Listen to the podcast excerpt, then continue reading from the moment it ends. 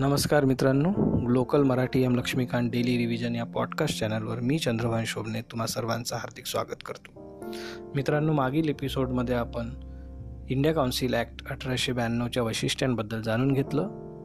आज आपण जाणून घेणार आहोत इंडिया काउन्सिल ॲक्ट एकोणवीसशे नऊच्या वैशिष्ट्यांबद्दल. मित्रांनो इंडिया काउन्सिल ॲक्ट एकोणवीसशे नऊ हा कायदा मॉर्ले मिंटो सुधारणा या नावानेही ओळखला जातो. लॉर्ड मॉर्ले तत्कालीन भारतमंत्री होता व लॉर्ड मिंटो भारताचा तत्कालीन व्हॉईसराय होता. पहिलं वैशिष्ट्य म्हणजे या कायद्यानुसार केंद्रीय आणि प्रांतिक कायदेमंडळांचा आकार वाढविण्यात आला. केंद्रीय विधिमंडळातील सदस्य संख्या सोळावरून साठपर्यंत वाढविण्यात आली व प्रांतिक विधिमंडळातील सदस्य संख्या एक समान नव्हती.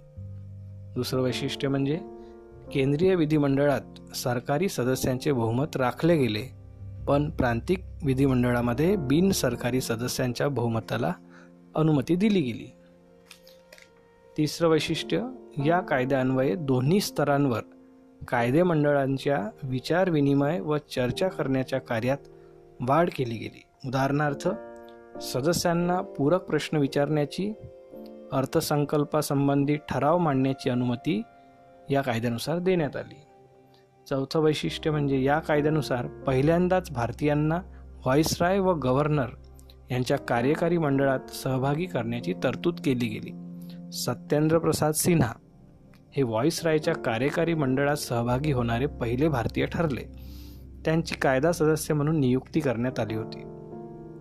पाचवं वैशिष्ट्य स्वतंत्र मतदारसंघ ही संकल्पना मान्य करून या कायद्यान्वये मुस्लिमांना धर्मावर आधारित प्रतिनिधित्व दिले गेले.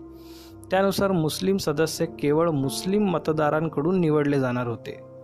या कायद्यानुसार सांप्रदायिकतेला कायदेशीर स्वरूप मिळाले आणि लॉर्ड मिंटो याला सांप्रदायिक मतदारसंघाचे जनक म्हणून ओळखले जाऊ लागले.